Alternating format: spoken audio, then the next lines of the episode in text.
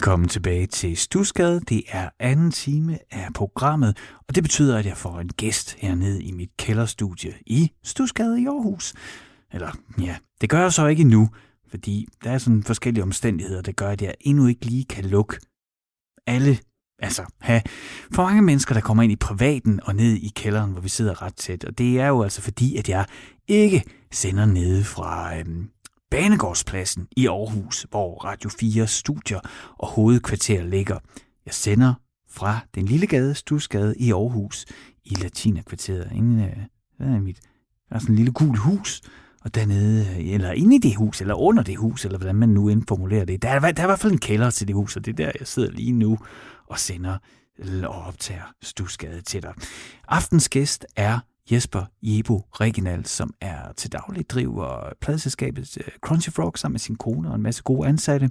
Men så har han jo også spillet trommer for Sagt Up Janis, og Junior Senior var han med på tur, Heavy Trash, og med sit eget band, The Tremolo Beer God, som dengang, da deres debut udkom, der havde jeg en Opel Manta, og i den Opel Manta, i CD-afspilleren, der blev der kun spillet The Tremolo Beer God.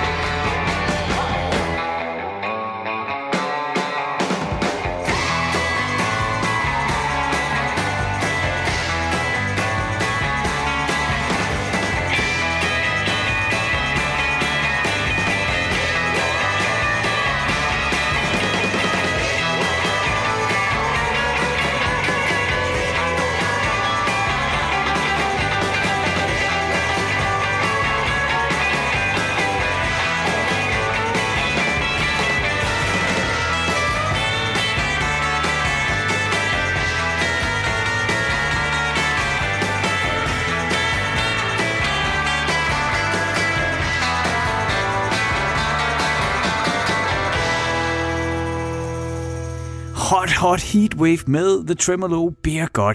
Altså, ja, jeg kan huske, at den første Tremolo Beer God plade kom. Det var, øh, det var det bedste surf, jeg nogensinde øh, havde hørt. Og derfor så er du også gæst i Stusgade her i dag. Velkommen til Jesper Jevio Regional. Mange tak. Jeg øh, var jo altså voldsomt begejstret dengang, at øh, der lige pludselig, altså for mig, og sådan før der var internet hele tiden, lige pludselig kom altså sådan mega fed surf, som var spillet helt rigtigt, og også nærmest lidt agentagtigt.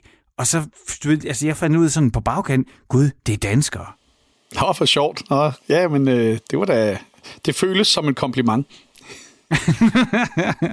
Nej, men det var bare, altså jeg tror da, hvis det var sådan, at jeg skulle vælge, hvis jeg kun må tage tre surfplader med, øh, altså på en øde ø, jamen så, var, øh, så vil Tremolo Beer godt jo være øh, det, blandt det, på trods af, at det, det hele det foregår, øh, det meste er foregået i, i København og ikke øh, på vestkysten i Kalifornien. Ja, det er korrekt. Og i Malmø ikke mindst. vi, er jo et, vi har jo et, et svensk islet i Per Sunding, som spiller bas. Og vi har jo indspillet vores plader i hans studie over i Malmø, som hedder Tambourine Studios. Som jo egentlig er, som er jo sådan et, et indie-legendarisk studie, ikke? Ja, ja, vi begyndte jo at komme derover, fordi vi gerne ville indspille med vores gamle støjrock-band Thau, fordi at øh, vi kendte studiet fra bagsiden af Bob Hunds plader og The Cardigans. Øh, der kunne vi se Tambourine Studios i Malmø. Nå, det må, så tog vi over og kiggede på det, og så, så blev vi jo straks forelsket i, at det var sådan super vintage, og du ved, med, med, med rigtig båndoptager, og, øh, og hvad hedder det, en god nifpult, og en masse lækkert gammelt gear, som, øh, som, øh, som kan lave den der, altså hvor man kan komme til den der varme og lidt vintage lyd, øh, uden at skulle snyde, ikke? Ja, ja. Er der, er, det ikke også, er der ikke et eller andet rygte om, eller altså, altså det, måske du kan bekræfte det, at uh, trommeslæren for Cardigans, at alle hans trommer, de er altid indspillet med den der gamle barbermaskine, den der uh, Sennheiser MD421. Er det rigtigt? Ved du det? Det, kan, det ved jeg faktisk ikke noget om. Men uh, jeg tror, de har brugt mange forskellige op, øh, opmærkningsteknikker. De kørte jo meget også med Cardigans med at prøve, øh, det var sådan noget med at prøve at indspille det med én mikrofon, ikke? Hele, hele sættet. Så det kan godt være, jeg ved, at på live, der kørte han nemlig med en, øh, der havde han bare sådan en øh, Sennheiser der som overhead, og så tror jeg, han havde et bare en mikrofon på, øh, på forsiden af trum, øh, stortrummen. Det tror jeg nok, han kørte med et stykke tid, hvor de virkelig prøvede at køre den der old school øh, sound der. Så det kan, øh, jeg ved ikke, om de gjorde det i studiet, men de gjorde det på et tidspunkt live i hvert fald. Det kan jeg huske fra Pumpehuset. Det lød desværre ikke særlig godt lige den aften. Jeg kan huske, at jeg tænkte, ah, ah det var ellers en god idé. Det var ellers en god idé. sådan, øh, sådan synes jeg øh, sidst, øh, tit, når jeg er rodet med det, altså, at man kan have sådan en, en idé om, at øh, jamen, hvis man gør sådan sådan, og det med det med udstyret, men, men der, skal jo, der, skal jo, der skal jo lidt flere ting til også, ligesom at få det hele til at spille i en højere, øh, jeg får det hele til at gå op, op i, en, i en højere enhed. Men øh, Jebo, du er jo i virkeligheden med i aften, fordi det, som jeg er optaget af her i programmet Stusgade på Radio 4 med mig, Frederik Hansen, det siger min redaktør, jeg skal huske at sige, det er, jeg er optaget af den musik, der har formet os. Lidt ud fra sådan en teori om, at man på et tidspunkt igennem livet bliver ramt af noget musik, som rammer en på en særlig måde. Altså især i barndommen og i teenageårene der kan man altså blive, jeg skulle lige til at sige, udsat for noget musik, som man på en eller anden sted derinde bærer gennem resten af livet. Og det betyder jo ikke, at man ikke lige pludselig så kan lide opera, eller kaste sig over noget nyt, eller nogen kan lære en at, at elske noget nyt, altså at få en acquired taste. Men du ved, derinde i kernen, derinde, hvor det sådan hele vibrerer, og kroppen den bare svinger, der tror jeg, der har vi alle sammen nogle særlige præferencer, der er blevet skabt på et tidspunkt. Hvis du skal øh, tage os tilbage, sådan lige hoppe op på, øh, på min øh, Sigmund Freud terapibriks her, og tage os tilbage til din barndom. Hvordan så det så ud, og ikke mindst, hvordan lød det? Jamen, øh, det skal jo siges, at min far, han arbejdede på Danmarks Radio, øh, og var natradio-DJ øh, og senere også øh, souschef på P3 og så videre. Så jeg var jo begavet med en ret stor pladesamling, fordi dem fik han jo gratis, øh, kan man sige, og så havde han jo øh, også en masse plader, som han i virkeligheden øh, dem tog han så ikke med hjem. Øh, det var senere i livet, der fik jeg så adgang til øh, en masse plader, som han havde fået, som han ikke ville spille og som jeg så bare måtte tage. Øh, men der som lille, så stod der jo en masse plader, som var blevet taget hjem, og det var ekstremt meget klassisk musik, som min far var øh, meget øh, optaget af. Det var grunden til, at han blev hyret på radioen i sin tid. Før der, før der, der var nogen P, P, P1, P2, P3, der fandt, hed det bare Danmarks Radio, og der havde, var det jo meget klassisk, og der, der blev han hyret til at øh, være med øh, på sådan et klassisk program.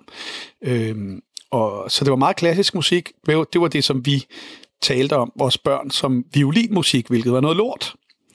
Øh, det har jeg jo så fået revideret mit syn på siden jo, men, øh, men det var i ret lang tid, hvor man jo i opposition til sådan noget violinmusik. Øh, men der stod også mange andre plader, og vi, øh, som, som helt små børn, der, der måtte vi kun spille øh, syvtommerne selv. Fordi dem, øh, ja, det, de, var ikke, de var ikke så værdifulde eller så fine, åbenbart. Øh, men der stod også en masse øh, album, som vi sådan, ja, vi fik da også lov til at spille, øh, øh, for eksempel, hvad hedder det, Sørøver Sally og Kalle Kodreng og øh, Propper Bertha og sådan nogle børneplader. Øh, men mange af de der rigtige albums, dem, øh, det var vist ikke så godt, vi spillede dem. Men der kan jeg, jeg husker, øh, jeg husker at det, det var meget bredt, ikke? Øh, fordi at han netop havde adgang til så meget musik, så øh, jeg, jeg, jeg vil sige, jeg, jeg var så heldig, at jeg, at jeg hvad kan man sige, blev rundet af rigtig mange genrer. Ikke?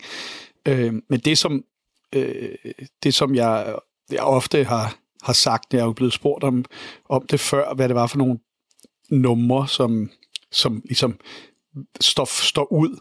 Øh, og øh, her, altså her i den her sammenhæng, der er så valgt øh, Rabalderstræde med gasolin, som virkelig at jeg har stærke minder omkring.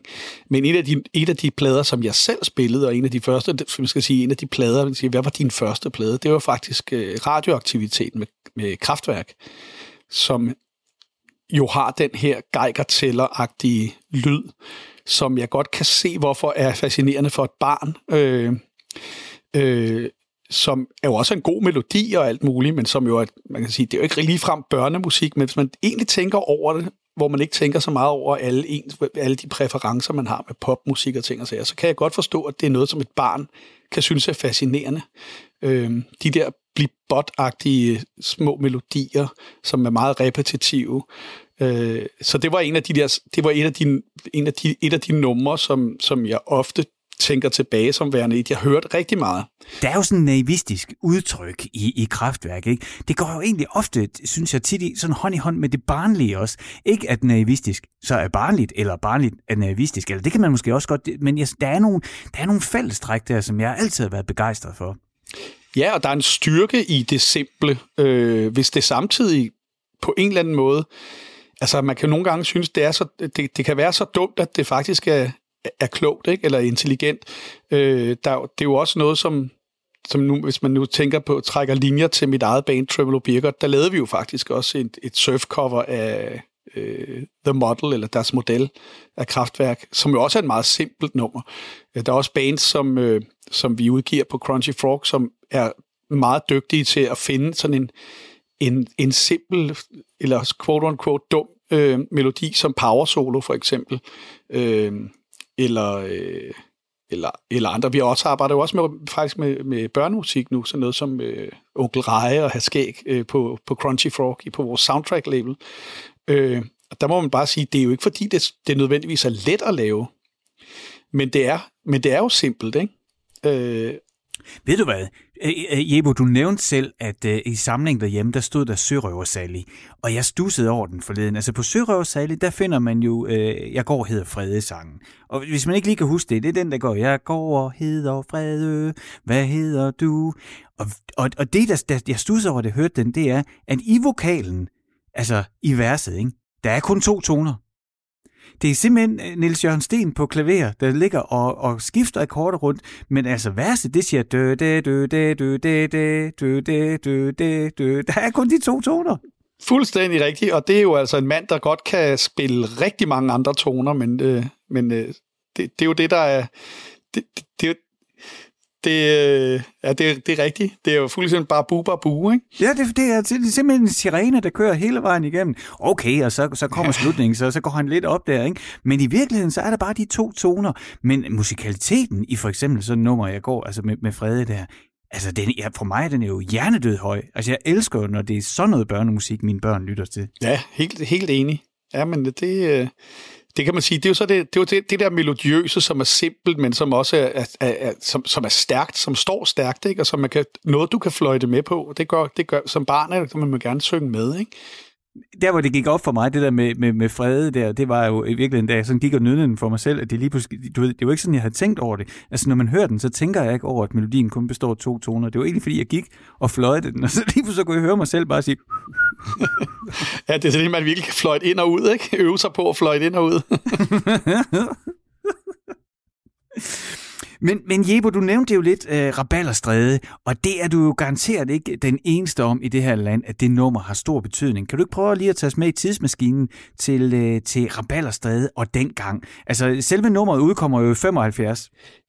Ja, der er fire år gammel, så jeg opdagede det eh, muligvis lidt senere. Ikke? Men altså, jeg, man kan jo lige sige, som grundlæggende, så kan man sige, at min far lavede bånd med Elvis og med Beatles og ting og sager til os, ikke? Sådan, så man fik, man fik en masse af de der gode klassikere ind. Men altså, Gasolin var jo var jo dansk band, og det, det hører med til historien nu, hvor vi taler om barndomshjemmet og sådan noget. Så var det jo min store søster, Anja, hun var vild med ABBA.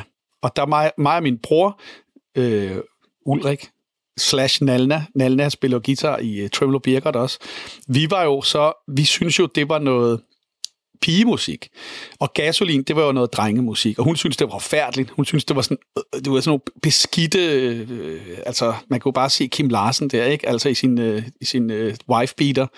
Han kunne nærmest lugte ham, ikke? Øh, når man ser, så et billede af ham på det tidspunkt. Øh, og de var så forfinet, ikke? Så det var også det var, det var, det var noget, der, der også øh, er med til at skabe hvad skal man, virkelig fandom. Det er jo, når man kan, kan sige, det er det her, jeg kan lide, og det der, det kan jeg ikke lide. Så det var virkelig gasolin mod ABBA i øh, barndomshjemmet. Øh, så det har jo selvfølgelig været med til at gøre fascinationen endnu stærkere. Altså, der, det, er jo, det er jo uomtvisteligt fed rock. det kommer vi ikke udenom. Og det har en energi, som der bestemt har præget mig. Øh, det der med, det er simpelthen bare rock and roll af Guds nåde, ikke? Øh, som, øh, som vi så også var inde og se i, i, i, i øh, øh kan vide, om det var Tivolis koncertsal, eller om det var i radiohuset. Men i hvert fald, min far, han, øh, han tog os med ind, mig og min bror, og vi var inde og se gasserne spille live, og det var life-changing. Vi stod, jeg kan huske, at det var sådan et sid, man skulle sidde ned. Det var, sådan, det var, det var en af de her koncertsal, jeg kan altid, skulle ikke lige huske, hvorfor en det var nu. Øh, men jeg kan huske, at man skulle sidde ned, jo, ikke? for det var sådan en fin koncert et, et, hvad jeg synes var et meget stort sted. Det kan godt være, at det ikke var så stort, men det var en af de der koncertsal. Og så, og så spiller de jo numrene, man kender og sådan noget, ikke? Og på et tidspunkt, så begynder folk at rejse sig op, ikke? Og jeg kan også huske det der med, at folk de stampede i jorden, ikke bare klappede lige så, lige så pænt, men man stampede, du ved, ikke? Øh, og så folk rejste sig op, og vi rejste os op, og man, at hele den, den der ting med, folk kunne simpelthen ikke sidde stille. Så den der energi, live-energi der, som, det var første gang, jeg op, oplevede det, for ellers har man måske været til et eller andet, noget andet, været ude med forældrene, det måske været jazzband, eller det måske været et eller andet noget børnemusik, eller sådan noget. Men her, det var fandme fed rock, ikke? Øh, så det, det er sådan et, det er et minde, jeg har. Jeg, jeg kan, altså, jeg kan slet ikke påstå, at jeg kan huske hele koncerten på nogen måde, men jeg kan huske at man stod der. Jeg kan huske de støvler, jeg havde på, netop fordi man stod og stampede i gulvet. Helt primalt, ikke? Øh, så det var sådan en ting, der så siden har, har øh, hvad skal man sige, som, som mange gange kommer ind på mit øh, sådan visuelle øh, øh, hukommelse, det der med at se ned, og de der sådan nogle, øh, sådan nogle kernelæder, øh, vinterstøvler, med sådan noget hvidt for i, sådan noget lammeskindsfor inde i. Jeg husker, man stod der, stod der og, bang, og stampede, ikke? og bare syntes, hold da kæft, hvad er det, vi har gang i her. Så det var, øh, det var stærkt. Og Rabalderstræde, det, det ser jeg stadigvæk som, som det nummer. Det var det nummer, som vi bare alle, alle drengene på gaden synes var fedt. Ikke? Mm. Da, på et tidspunkt, der, øh, efter gymnasiet, så, øh, så arbejdede jeg som pædagogmedhjælper, som så mange andre. Jeg prøvede på at blive rockstjerne, og jeg fejlede hårdt. Øh, og så måske jeg, altså, samtidig prøvede, så tænkte jeg jo så penge på, på ja, at være i SFO'en og være pædagogmedhjælper. Og, øh, og noget, øh, jeg spillede meget musik med ungerne, og fandt hurtigt ud af det der med, Nå, okay, hvis man giver sådan en øh, 7-8-9-årig dreng en elektrisk guitar med distortion, så kan jeg med én finger på en halv time lære ham at spille Smoke on the Water. Ikke? Og, du ved, og det der, det der så skete med, med barnet, når lige pludselig med sådan en pegefinger lige kan flytte den på de tre positioner, altså lige med en fjerde position, men, men så spille Smoke on the Water. Det kan rabalderstræde riffet også lidt, ikke? Altså det der knytnæve helt op i luften. Ja, ja. Det, og det, det er jo også noget, der, der, der øh, har øh, stået øh, stået stærkt øh, igennem, altså ja, hvor, hvor mange år, hvad er vi ude i, er det 50 år siden snart, at, de, at den udkom, så ikke det er om, om tre år, den er 50 år gammel. Øhm, og den er jo stadigvæk bare, det er benhårdt, det er benhårdt produceret, ikke? og der er også live, live-versionerne, som, øh, som er, nogle af dem er ude på, på vinyl, og nogle af dem er, kan man finde lidt rundt omkring på, på, på nettet. Ikke? Øh, jeg så en eller anden for nyligt, øh, fra, øh, hvor de spillede i en af deres sidste koncerter i Göteborg, tror jeg. Øh, hvor man også bare tænker, hold da kæft et band. Hvor er det vildt. Det, det, det, er, meget, det, det er jeg meget glad for, at jeg fik, øh, fik lov til at se. Også i en tidlig alder. Øh, så ved man godt, så er der ingen vej tilbage, ikke? Ja, ja. Altså, jeg har jo, øh, jeg har jo ikke den oplevelse, men jeg har en lignende oplevelse. Øh, min far, han har produceret en masse øh, sådan tysk speed metal, altså sådan heavy metal producer. og, øh, og også har også produceret den Pretty Mates-plade, der hedder Red Hot and Heavy, eller det vil sige, der var han tekniker på, det var jo Billy Cross, der producerede den. Nå, men det er også lige meget. Det på et tidspunkt, så var han i snak med DAD, og det er altså på No Fuel-turen. Om, øh, om han måske skulle involveres i deres næste produktion. Og, og der blev jeg så øh, slæbt med, eller slæbt med, jeg var meget begejstret, men jeg var for ung til selv at gå til D&D-koncert. Og det var altså min første koncert, det var D&D på No Fuel Left-turen. Ikke? Og, øh, og lige, ja, det, ja, det kommer bare til at tænke på det, fordi du siger det der med at kunne huske støvlerne, der tramper. Altså for mig så var det også, det var i Horsens, der var et sted, der hed Kilden. Det var ligesom der, man gik til koncert dengang. Og det der med at ankomme, og lugten af fadøl og cigaretter røg man jo indenfor dengang. Og så var de lokale rockere, de hed Gribne. De stod også i et hjørne, og jeg var pisse bange for dem. og jeg, jeg har været sådan noget 12-13 år. Men, men øh, og så kom ind, og så se, altså sådan, jeg mener, D&D med No Fuel Left lige på det tidspunkt, ikke? Hvornår er det? Det er sådan, vel sådan noget 87-8. Det var fuldstændig vildt. Altså, jeg var, jeg var helt, jeg var, altså jeg var helt skudt væk, og jeg havde bare set lyset, da jeg kom hjem.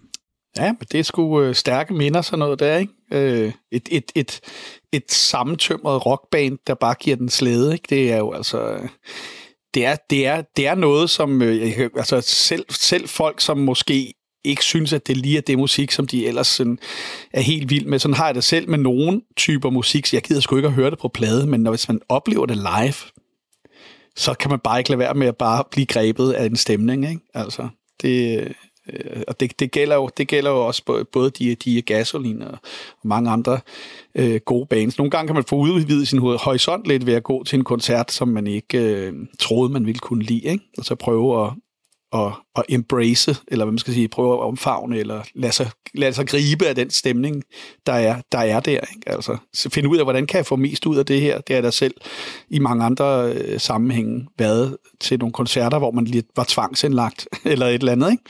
Og så tænkte jeg, hvordan, hvordan, hvad er det, der er i det her, der, som folk synes er så fedt? Og så der er det ofte live, at man forstår det fordi man, øh, fordi man er fanget, øh, man er, man captive, captive audience, ikke? så man, man er der, man, når man øh, står sammen med folk, som nyder det, og så har man en fælles oplevelse af noget, så kan man godt se, så begynder det at smitte lidt, i stedet for at du sidder derhjemme og bare hører et eller andet i radioen og tænker, det er jo bare noget lort jo. Men øh, hvis der du pludselig står på et, på et gulv, eller i en koncertsal sidder der, og alle på en eller anden måde har en eller anden form for andagt, eller deltager i det der, og du er en, en del af det, så åbner det jo nogle gange nogle døre også. Og det er jo noget af det, som musik kan for nu at, at quote øh, øh, vores allesammens øh, mentor, Jens Neum, i hans, øh, i hans øh, store øh, øh værk, som vi var så privilegeret at være med til at at genudgive. Han, han har jo lavet, skrevet en stor bog øh, om sit liv med musik øh, og musikere og så videre, men øh, der, i lydsiden af den, den findes på Spotify, kan jeg sige til folk. Der kan man høre, der lavede han ligesom fire mere eller mindre radioprogrammer, kan man sige, som, som, var, som ledsagede den her øh, bog. Øh, som han havde skrevet med, som egentlig var en fotobog, fordi han oprindeligt var, var fotograf. Men på de her øh, fire sider, som var som blev udgivet på som to dobbelt, eller som dobbelt-vinyl op til den oprindelige version. Nu kommer jeg snart til det. Det er en lang sætning, det her. Men øh, øh, der, der taler han om det der, hvad musik kan. Og det er jo, øh, altså, det vil sige, der, der parafraserer jeg lidt her, men det er det, han siger, det der med, at man kan stå der sammen og høre live musik, og, øh, og være en del af noget. Og, og pludselig så åbner der sig en dør, ikke?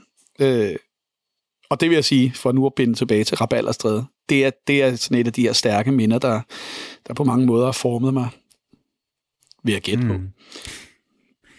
Nu nævner du uh, Jens Neum, og jeg siger lige til, til de uindvidede, så er Jens Neum måske den vigtigste musikjournalist, der nogensinde har været i Danmark, som jo uh, havde, uh, altså, havde mange forskellige programmer på DR, men mest af alt i virkeligheden nok altså, er det mest passionerede altså den mest passionerede ikke-musiker, jeg nogensinde har mødt. Jeg har aldrig, altså især når man var sådan et ungt struggling band, som jeg har været en del af, og i 10 år har prøvet, ikke? han var bare åben over for alle, og du ved, så kunne han stå og tale, øh, vi spillede en gang til det der radiohuset Rocker, og så stod han og talte med de hotteste, hippeste, og var sød ved dem, og så vendte han sig om, og så sagde han bare, hej Frederik, nå fedt, og sådan noget, og vi stod bare og var lavest på ranglisten, og, og for, for Jan Sneum havde jeg altid oplevelsen af, for ham var det netop, som du siger, det var også samhørigheden i det hele.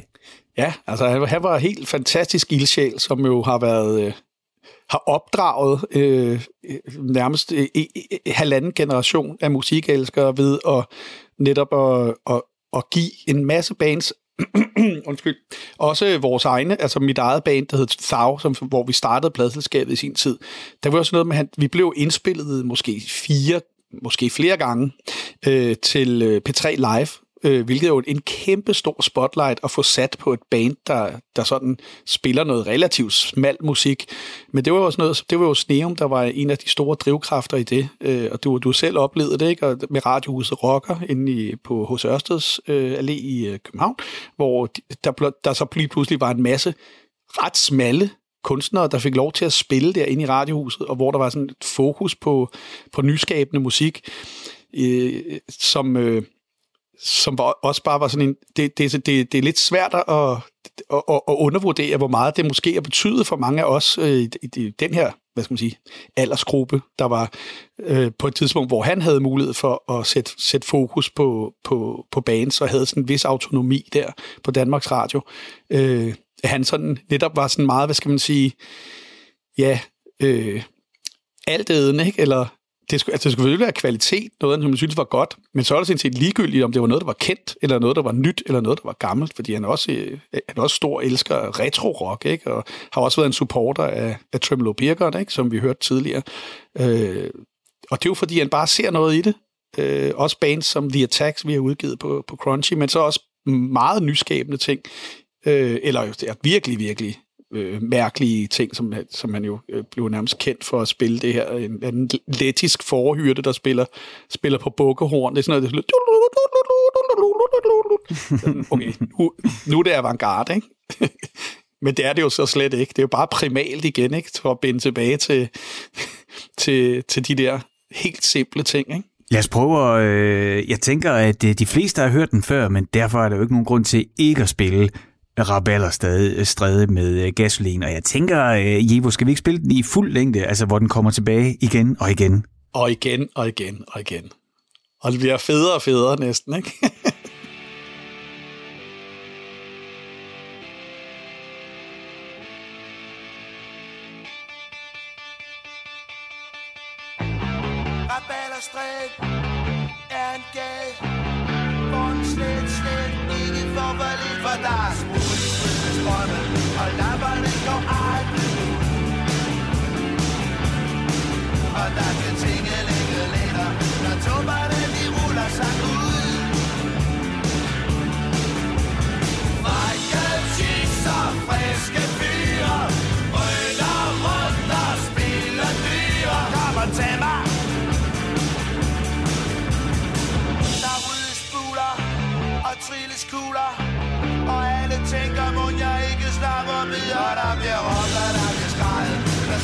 on the good.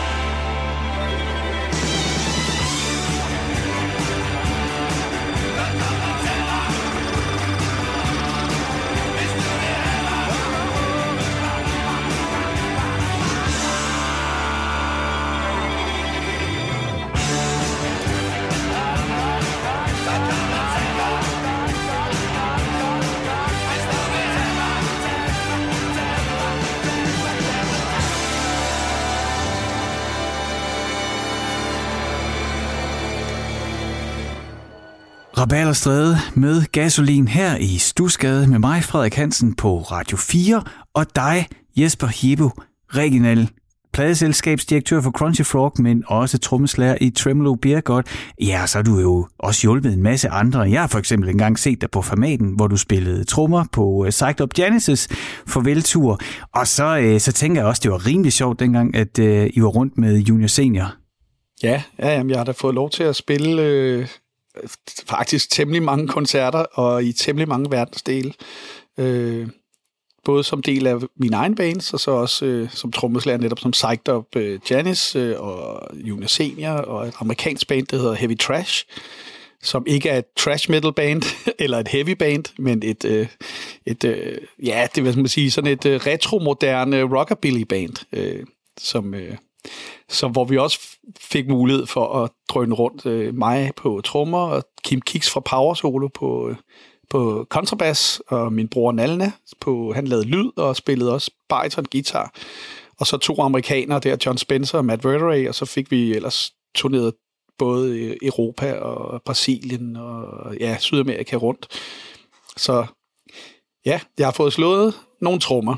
Og så sammen med John Spencer, altså er måske verdens mest sexede mand. Hvis det ikke lige er Kim Kiks, det, det de to, de skal op. Det, det, det, det, det, det er altså, det er for mig, så vi hopper på den helt store klinge. Det er fandme fedt. Ja, det er, det er nogle vilde performers der. Jeg vil nok sige, at John er lidt mere klassisk smuk. ja, han er fandme en flot mand. Ja, jeg vil sige, Kim er også en flot mand. Jeg elsker Kim. Ja, det. Spencer. Ja, ja, ja. Spencer, ikke? Altså, det er så vildt. Han, er det, han, er, han har lidt mere Elvis.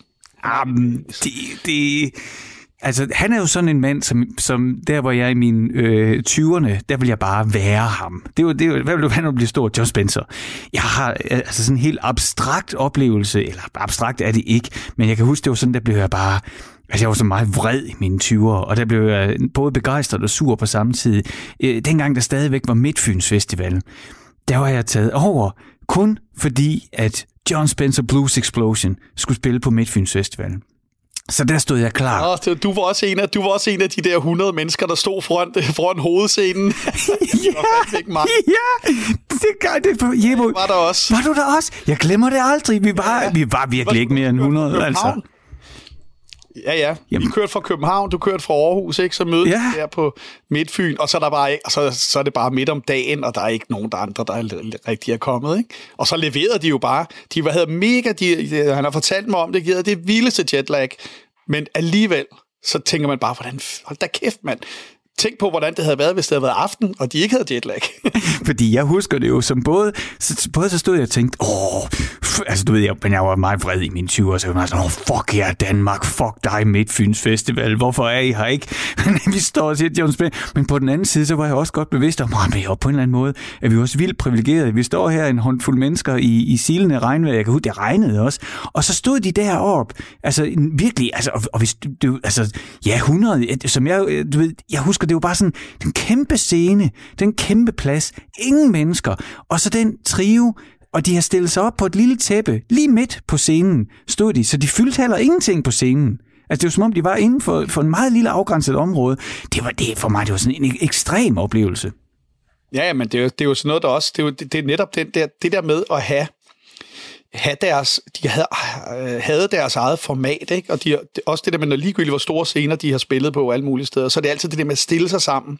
Det er jo noget, det er jo noget som både, øh, både Power Solo og, og Trevor Birgert også har lært der. Der er jo der er en masse af de her tricks, som man selv har videreført. Ikke?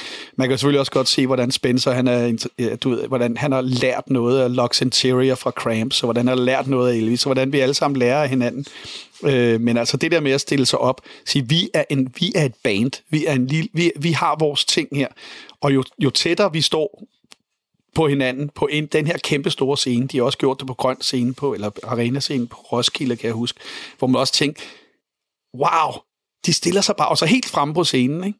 Bare sådan, og, og, og, så, og så, så smadrer de os bare, ikke? Altså, så er der simpelthen bare, der er e, take no prisoners, altså, e, der er ikke døj, de, de kørte jo også, øh, som du selvfølgelig udmærket ved, men det ved lytterne måske, ikke? De spiller jo, det er jo, det er jo, det er jo et band, der ikke har pauser mellem numrene. Og de spiller ikke engang hele nummeret.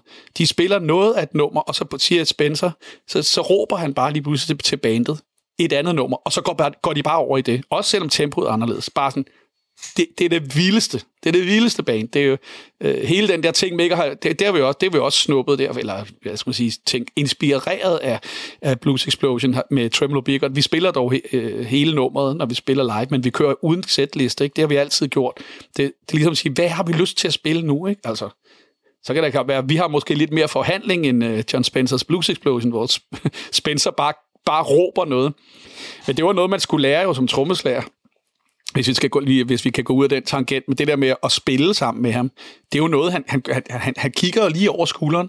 Der ved man så godt, der er en setlist, der havde vi godt nok en setlist, ikke? men altså, det var lige vil sige, så kigger han over skulderen, og så siger han bare, så skal man bare kende de der små vink, og så når, så, når han smadrer foden ned, så skifter vi, altså. Så, er der ikke, så, så, så skal man bare hænge på, altså øh, det, var, det, var, det var ret voldsomt. Den første koncert, vi havde, var på, øh, på Emma Boda Festivalen, hvor, hvor øh, vi tre danskere havde øvet op, og så kom, så kom Matt Wordavray fra Speedball Baby, og Matt og Rose var, var Spencers partner der i Heavy Trash. Han fløj over en dag før Spencer kom, bare sådan af logistiske årsager, og så øvede vi det hele op. Øh, vi havde allerede øvet øh, en dag for at øve et sæt, med deres musik, så kommer Matt, og så øver vi det op, så kommer dagen efter, kommer Spencer så, og siger sådan, ah, men lad os lige ændre en masse ting. Så vi jo bare sådan, wow, shit mand, vi er da sådan rimelig erfarne musikere, men shit mand, vi ændrer lige en masse ting i numrene, og okay, det må vi lige huske, prøve at skrive ned og sådan noget. Og så dagen efter, spiller jeg på Emma Boda live i svensk radio, ikke? Og så, må man, og så, så, så kører det bare. Og det er jo sådan en, øh, det, det når der bliver stillet store krav til en, så må man fandme levere. Øh, Ja, det er jo dybt inspirerende jo at kunne at, at, at bakke en mand som Spencer op og være på samme scene som ham. Det er jo en, øh, det er en dyb ære. Og vil være en nødig, øh, nødig fejl, ikke? Ej, men jeg er misundelig. Jeg, jeg, jeg, jeg, jeg er simpelthen, øh, simpelthen så jaloux og misundelig, som man kan være.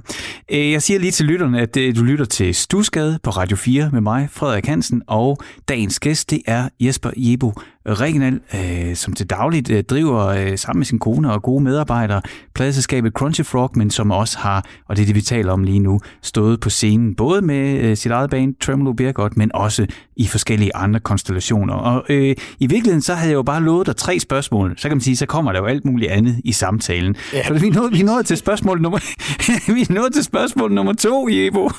ja, ja.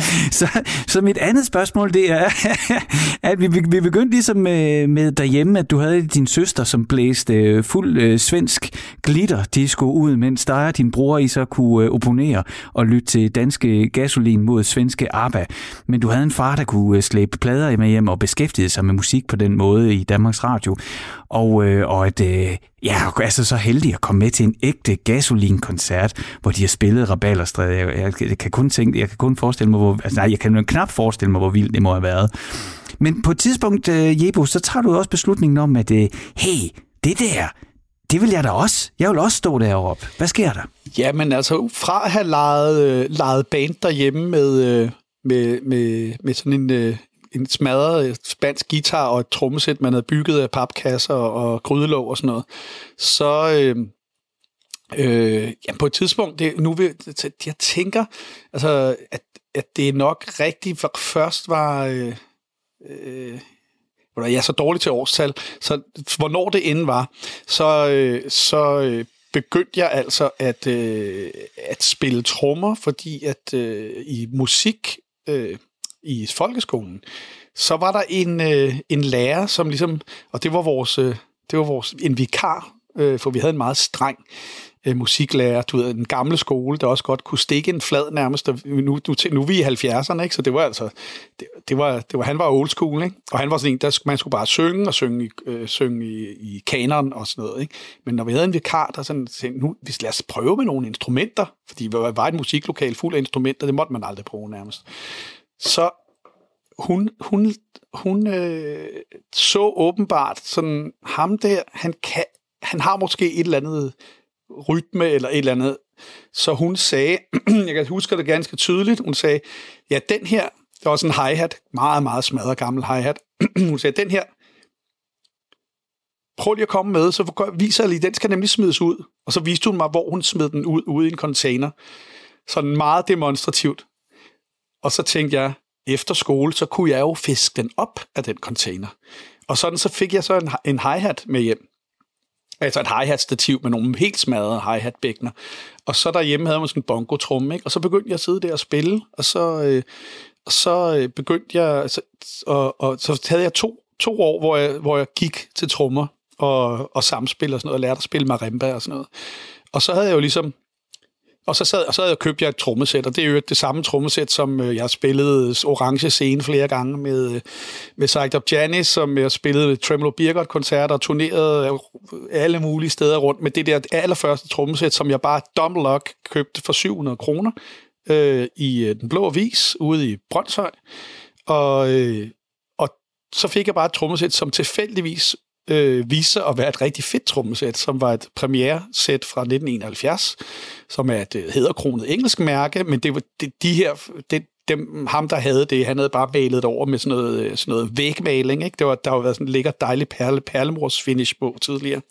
Men øh, det er faktisk været nogle trommer, der har fulgt mig siden.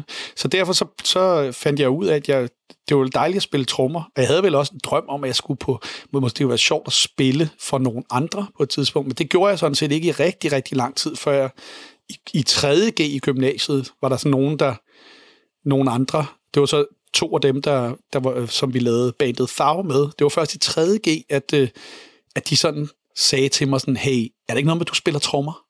Øh, der havde jeg overhovedet ikke. Jeg havde været alt for generet til at prøve at komme med i det der gymnasieband. Øh, men, de havde, men det viste sig så, at de havde hele tiden godt vidst, at jeg godt kunne spille trommer og sådan noget. Men øh, de havde heller ikke rigtig tur at spørge mig. Og så lige pludselig, så, så, så kom jeg så med i sådan en gymnasieband. Det var nærmest, det var nærmest efter 3.G, så det er altså det er virkelig øh, det er ret sent, at jeg kom til at spille i et band. Men de havde så en trommeslager allerede som de ikke rigtig synes, de kunne, de kunne, hende kunne de ikke sige, at hun ikke måtte spille trommer, så jeg fik lov til at spille guitar, som jeg ingen erfaring havde med. Øh, jeg har aldrig taget et barregreb. Det måtte jeg også sådan stå og finde ud af nærmest, mindst der var en, der sagde, så skal jeg spille sismol. Så tænkte jeg, sismol, det kan jeg jo ikke. Det er jo ikke, det er jo ikke en, en akkord. det er jo ikke en, man kan tage med, med, med, med, med åb, en åbent greb, eller hvad det hedder. Øh, så måtte jeg finde ud af, nå, og hvis det nu et A-mål, hvis man rykkede den op, sådan, ja, det så stod jeg der, kan jeg huske, jeg stod der, og, og sådan lidt gjorde det sådan lige så langsomt, rykkede den op, og så øh, Jesper Rofeldt der, som var bassisten i, i Thaum, han var spillet keyboard der, så kan jeg huske, jeg stod der, og så står der og finder ud af, at A-mål, hvis jeg rykker den op, så står sådan der tæller ind i hovedet, så sagde han, så sagde han stop, så stop, stop der, yep, alright, alright, sidste mål, så kører det. Øh, men, så jeg, jeg, kunne, jeg, kunne kun spille, øh, jeg kunne kun spille de der åbne greb, for det havde jeg sådan lært lidt mig selv at spille guitar, fordi min, øh, min, øh, mit, jeg kom jo fra et hjem med klaver og guitar. Det var så den samme guitar, vi havde totalt hævet, ikke? så vi legede som, som små børn. Øh, men øh, lidt af det, som du talte om, for nu at binde tilbage til det der med at lære at spille Smoke on the Water, der var det jo også sådan noget med at lære at spille nogle akkorder, og så prøve at finde ud af, hov, det er de her akkorder, som det er jo faktisk dem, som de bruger. Et, andet, et, et rigtigt band, de bruger jo de samme akkorder, jeg kan sidde og spille her. Øh, og hele den der, øh, hvilket binder an til det næste spørgsmål, nemlig, nu, nu kommer jeg selv derhen. det er meget professionelt, men det var det der med at finde ud af, hvordan fanden kan man selv lave musik, ikke? Altså, og det var, og, og første gang, jeg sådan selv begyndte at sidde og skrive et nummer, det var faktisk fordi, at jeg havde været inde og set band, der hed, hedder, eller det, det hedder det vel stadigvæk, How Do I, øh, inde i Babu, så det vi, her vi nok også, det må mindst være 2G stykker. Øh, ind og se dem. Øh, på, How Do I var oprindeligt et band, der var meget mere inspireret af, af, af sådan noget som... Øh, der, var, der var et engelsk band, der hed Wooden Tops, som øh, spillede meget hurtigt, og som var sådan lidt... Øh, havde alle mulige mærkelige rockabilly-agtige influencer og ting og sager. Det var før How Do I blev til sådan et elektronisk band.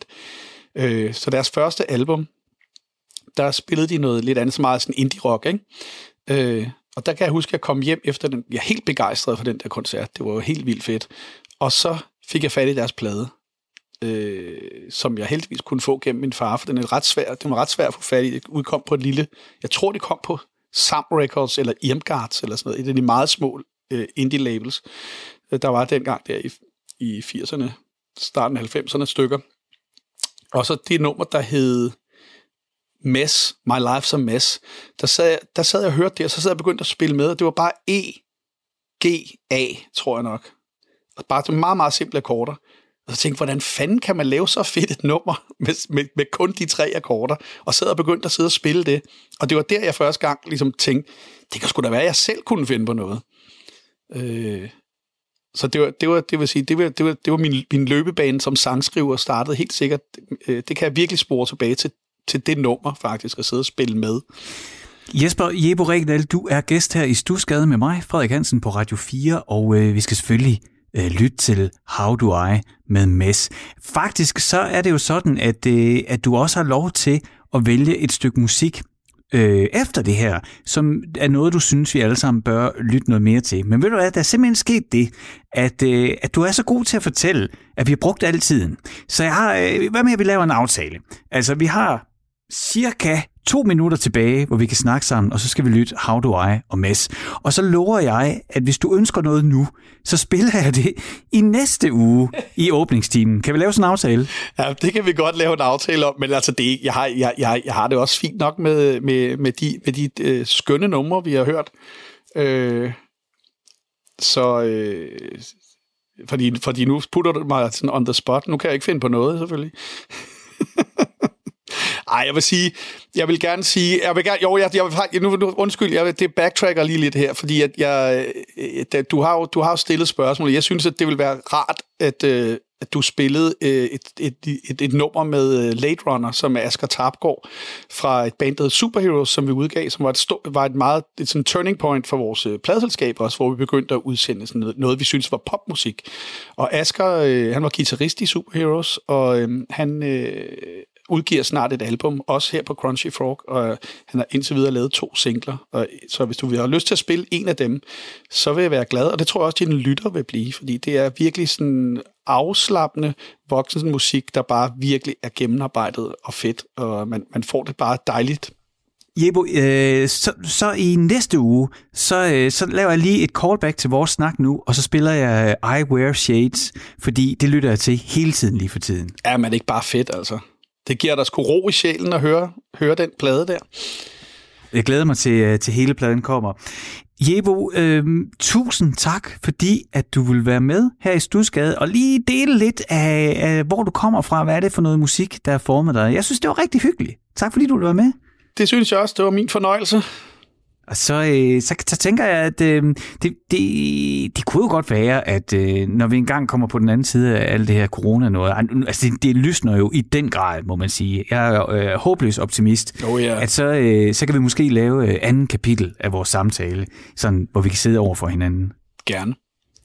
Tak fordi du ville have mig, og øh, så øh, skal folk bare blive med at lytte på øh, Stusgade i mindst et halvt år, fordi så kommer jeg tilbage.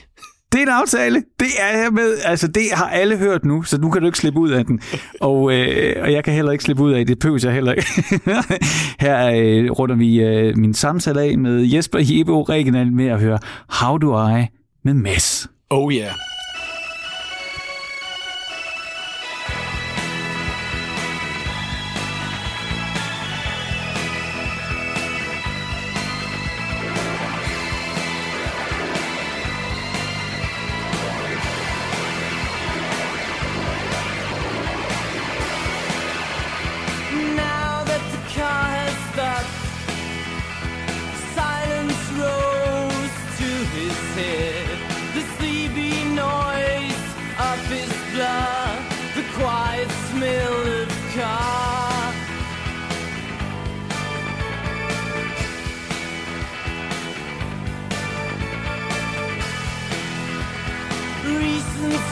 the way. He had no